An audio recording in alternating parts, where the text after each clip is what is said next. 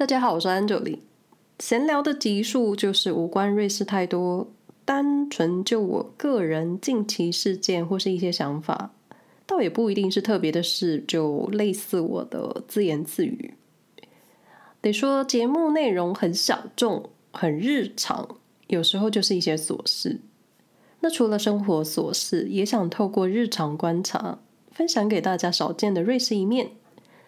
内容蛮主观的，但如果你们喜欢这个节目，可以分享给身边对瑞士有兴趣的朋友。在瑞士最常被问到的问题是，前一阵子在 IG 现实动态上，请大家投票选出来的想听的内容。嗯，因为我在 IG 的活动量比较大，所以各位有问题或是下次想要参与话题投票的时候，欢迎光临到瑞士生活没有攻略的 IG。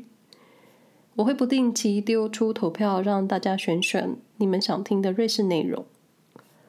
我在瑞士最常被问到的问题，后来想到在很早的时候，节目第五集有稍微提到一些在社交活动上会被问到的问题。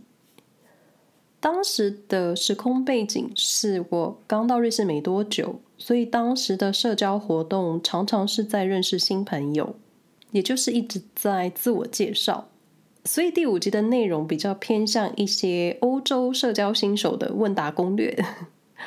但因为在瑞士滚动式社交，所以也开始有了初次见面之后再次相逢的社交。所以今天这个在瑞士最常被问到的问题，或是经常被问到的问题，嗯，不过得老实说，我不算是常常在 social 的人，可能被问话的几率相对比较低。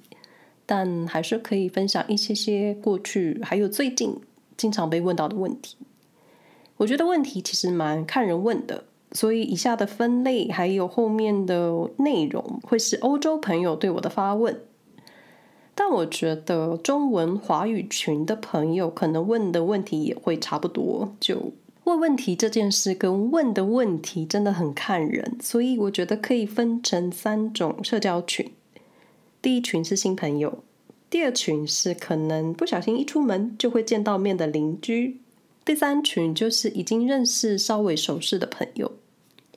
目前我的生活还是有机会认识新朋友，或是需要自我介绍的时候，在台湾认识新朋友的情况，大都是在同温层的活动，所以可能是谁谁谁的朋友，或是在其他社群上已经是相互追踪的网友。不太需要完整的自我介绍，好像比较容易就没有什么话题吧。在欧洲的新朋友最常见的问题，在说完名字之后，第一个问题肯定就是你从哪里来？毕竟我的脸天生就是你不是欧洲人的脸。接着就会从你的家乡来展开问题。如果新朋友是不认识台湾的人，可能会问你台湾人口有多少？风景如何？四季、天气、温度，还有食物，诸如此类，有一种观光大使的代表。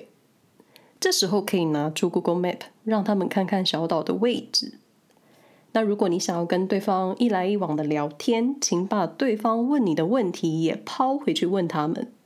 毕竟社交不是只有自己接受访问。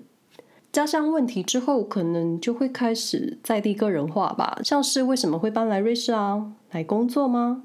来念书吗？你住在瑞士哪？或是住在苏黎世的哪里？因为我住在苏黎世州，所以一般会接着问：那你住在苏黎世的哪里？好比住在台北，就会问你住在哪一带，中山站或是南港信义区这种区域问题。我觉得住在哪对于之后的友情展开是有一点关键的。该怎么说？因为因为如果你们住得很近，也许下次相约出门的机会会比较高，或是随机约会的机会会比较高。我知道这句话会有人说，跟瑞士人碰面呢，要很早预约啊，怎么可能随机？但首先，瑞士的移民人口占了四分之一，所以你会认识的朋友很有可能不是瑞士人。再者，其实不论跟瑞士人或是其他移民约约咖啡碰面，其实没有像教科书上说一定要一个月前先约好。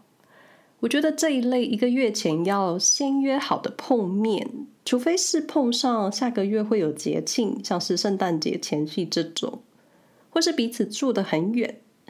再来就是有孩子的家庭，因为瑞士的父母很多时候的时间都是跟着孩子的活动进行的，而且并不是所有住在瑞士的人都会把所有时间塞好行程。当然，这里的随机不是我现在就在你家门口，我们立刻见面这种，是那种还有机会让对方反应、让对方决定的那一种随机。当然，先约好时间比较保险啦，随机相约有随机的风险。社交活动的展开还是要看两个人频率有没有合拍，这是另一个交朋友的话题。那问完住在哪，如果没有其他意外的话，就会开始问一些工作相关。现在做什么工作？之前做什么工作？未来有没有什么打算？平常有什么嗜好或是旅行？当然，现在因为疫情，我们是没有什么旅行，所以目前新朋友的话题大多会先围绕在 COVID。或是你们家乡的防疫措施如何如何？但老实说，COVID 的议题我已经有一点累跟腻了。不是说不重视不防疫，而是你现在真的必须懂得跟病毒共存。那新朋友的社交，因为这两年来反复的练习，所以很容易脱口而出你心中的答案。而且关于家乡的问题，其实不会有什么太大的变动。加上你在两千三百万次之后的自我介绍，那朋友的随机抽问，你都可以很轻松的作答。最近一次在认识新朋友的场合是在语言学校，那因为我是课程中间加入的学生，所以在自我介绍之后，老师开放同学问我一些问题。我记得当时被问了年纪，还有有没有结婚，有没有小孩。说到年纪，我觉得亚洲人有长得比较年轻的优势，所以当我说出我真实年纪的时候，很多时候问问题的对方是很惊讶的。但我的长相嘛，毕竟国小毕业的时候就长这样了，我只是长老放着等。生小孩的话题，在有没有小孩之后，就是想不想要生小孩，什么时候要生小孩。其实我还蛮排斥这种生育的问题，因为就像逢年过节亲戚会问你的问题一样，有没有男朋友？结婚了要不要生小孩？所以下意识我听到这个问题的时候，我就会有一种想对抗的心态。但后来发现，其实每个人或说大多数的人，对于已婚人士都会有一种“你应该会生小孩吧”的设定。不过说真的，我倒是没有被瑞士朋友问过这个问题。毕竟我觉得这对瑞士人来说算是很私人的问题吧。我个人是觉得瑞士朋友比较会顺着你的答案或是你的话题去发展，他们觉得接下来可以问的私人问题。当然这是我的推测，我不能代表瑞士人。接着就是只要下楼看信箱，你都可能在楼梯间遇上的邻居。邻居嘛，因为我住在这个社区也两年多，虽然 COVID 的时候都躲在家，但其实有打过招呼的邻居都知道你住在这。邻居见面最常问的问题不外乎就是最近做了什么。因为我去年夏天重新出门到苏黎世上德语课，所以在往返路上会遇上一些邻居，自然而然就是大家都知道你在念德语。所以熟识的邻居见到我第一个问题就是德语课上的如何，学校怎么样啊，诸如此类的。从日常开始延伸，然后往家人的方向前进。其实我个人发现，欧洲人不能说瑞士人，因为我身边的朋友主要都是欧洲人，那瑞士也算欧洲嘛。欧洲人对于话题的开启就是过去、现在、未来，先问你现在的状态，然后开始提到过去。接着再说说未来，提到过去就是最近一阵做了什么，去哪旅行，发生什么事这种，已经过去但没有超过半年的事。那提到未来就是未来计划，未来能有什么计划好分享的，就是旅行计划。想当然尔，接下来也会问你你的旅行计划，这时候就别说疫情期间尽量不旅行。其实我觉得欧洲人是无法在一个地方待上好一阵子的，或说身边有些朋友其实也是移居到瑞士的，他们固定时间会回到德国，或是回到自己的国家，或到其他城市去看看家人。不像我们这一家，回家看看家人是需要搭飞机，花上数十个小时的长途旅行。所以其实就算疫情，可能最初封城的时候，大家的移动是有受限的，但现在就是每个人都很自由移动。旅行对欧洲人来说实在太重要了，就算是三天两夜的小旅行，对欧洲人来说都是很稀松平常的事。所以，对于旅行的计划，也是我最常被问到的问题。说穿了，问问题其实就是在聊天。那跟熟识的朋友就是分享近况，然后添加一些个人心情的分享。但我对欧洲朋友的熟识度没有像台湾朋友这么高。毕竟跟母国人聊天，你可以使用精准的词汇，加上有相同的文化背景，其实很多事情的感同身受度就会很高。所以大多时候你不需要解释太多。但最近让我印象深刻的问题就是宗教信仰。瑞士的宗教信仰以基督教为主，婴儿的时候你没有意外就会受洗成基督教。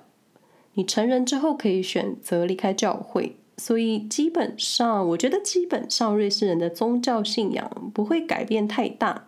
很多人就是受洗之后一辈子就是基督天主教。部分的宗教信仰就是你出生之后注定属于那个宗教，好比严格犹太教，还有穆斯林。